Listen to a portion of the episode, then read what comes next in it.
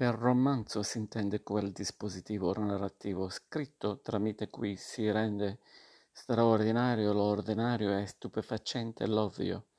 Il fine del romanzo è di raggiungere la fine delle vicissitudini attraverso le quali si deve conseguire un obiettivo bellico, finanziario, amoroso, lavorativo, scientifico e così via. A quale prezzo riusciranno a sposarsi, ammesso che ci riescano Renzo e Lucia, Tristano e Isotta, Giulietta e Romeo? Dopo quanto tempo riuscirà a tornare a casa Ulisse, Holden, Caulfield, Robinson Crusoe? Per quali vie Drogo scoprirà di amare la fortezza Bestiani e Hans Castorp il sanatorio di Berghof?